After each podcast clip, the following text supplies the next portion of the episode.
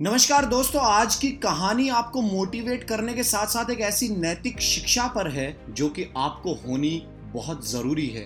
उस चीज़ का ज्ञान, उस शिक्षा का ज्ञान होना आपको बहुत ही महत्वपूर्ण है। अगर आप एक उमंग, एक इच्छा और एक आप अपने अंदर एक जोश और जुनून भरना चाहते हैं तो मैं यकीन से कहता हूँ, आपको इस कहानी को सुनने की बहुत ज़रूरत है। हाँ दोस्तों, ये कहानी है एक राजा की। इस राजा की कहानी से हमें एक ऐसी नैतिक शिक्षा की ये तीन सीख मिलेंगी, जो हमारे जीवन को और हमारी ज़िंदगी के साथ साथ हमारे आसपास के लोगों की ज़िंदगी और जीवन को भी बदलने की क्षमता रखेंगी। तो दोस्तों, कहानी शुरू करते हैं कि बहुत समय पहले की बात है।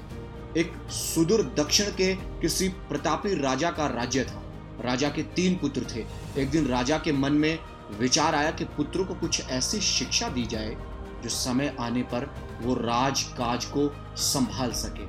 इसी विचार के साथ राजा ने सभी पुत्रों को दरबार में बुलाया और बोला, पुत्रों, हमारे राज्य में नाशपति का कोई वृक्ष नहीं है। मैं चाहता हूँ तुम सब चार चार महीने के अंतराल पर इस वृक्ष की तलाश में जाओ और पता लगाओ कि वो कैसा होता है। तो राजा की आज्ञा पाकर तीनों पुत्र बारी बारी से गए और वापस लौट आए। तो सभी पुत्रों के लौट आने पर राजा ने पुनः सभी को दरबार में बुलाया और उस पेड़ के बारे में बताने को उनसे कहा। पहला पुत्र बोला, पिताजी, वह पेड़ तो बिल्कुल टेढ़ा मेढ़ा और सूखा हुआ था। नहीं नहीं, वो तो बिल्कुल हरा भरा था, लेकिन शायद उसमें कुछ कमी थी, क्योंकि उस पर भी एक फल भी नहीं लगा था। फिर इतने में ही दूसरा पुत्र बोल पड़ा, पहले को रोकते हुए। फिर इतने में ही तीसरा पुत्र भी बोल पड़ा। भैया लगता है आप भी कोई गलत पेड़ को देख आए हैं, क्योंकि मैंने सचमुच में नाशपति का पेड़ देखा।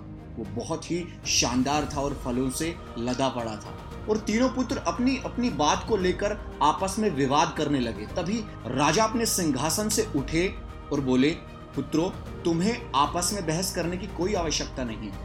दरअसल तुम तीनों ही वृक्ष के सही वर्णन को नहीं कर पा रहे हो। मैंने जानबूझकर तुम्हें अलग अलग मौसम में वृक्ष खोजने भेजा था, और तुमने जो देखा, वो उस मौसम के अनुसार तुम्हें दिखा।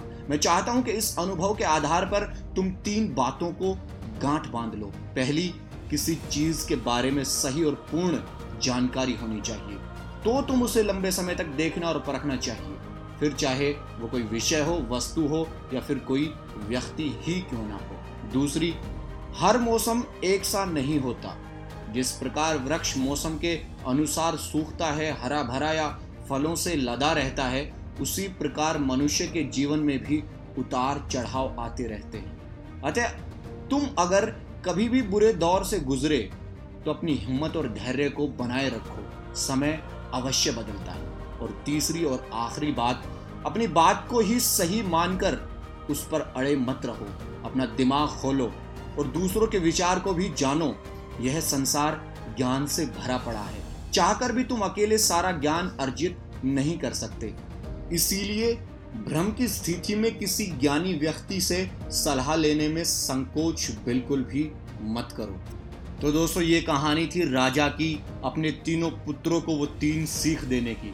तो दोस्तों, मैं चाहता हूँ कि आपकी ज़िंदगी में कोई भी मुश्किल आए, उससे पहले ही आप लोग भी इस सीख को ले लें, ताकि आपकी ज़िंदगी में एक अलग बदलाव और एक अलग सुधार आए और आपका जीवन बिल्कुल सुखमय हो जाए। तो धन्यवाद दोस्तों, आज की कहानी बस इतनी ही थी। अगर आपको कहानी पसंद आई हो और अगर आपको इस कहानी से कोई सीख मिली हो तो कमेंट सेक्शन में दोस्तों बिल्कुल भी लिखना ना भूलें। और हाँ चैनल को लाइक करें, शेयर करें, सब्सक्राइब करें और बेल आइकन दबाना बिल्कुल भी ना भूलें। फिर मिलते हैं एक ऐसी ही रोचक और एक उमंग भरी कहानी के साथ। आज के लिए अलविदा।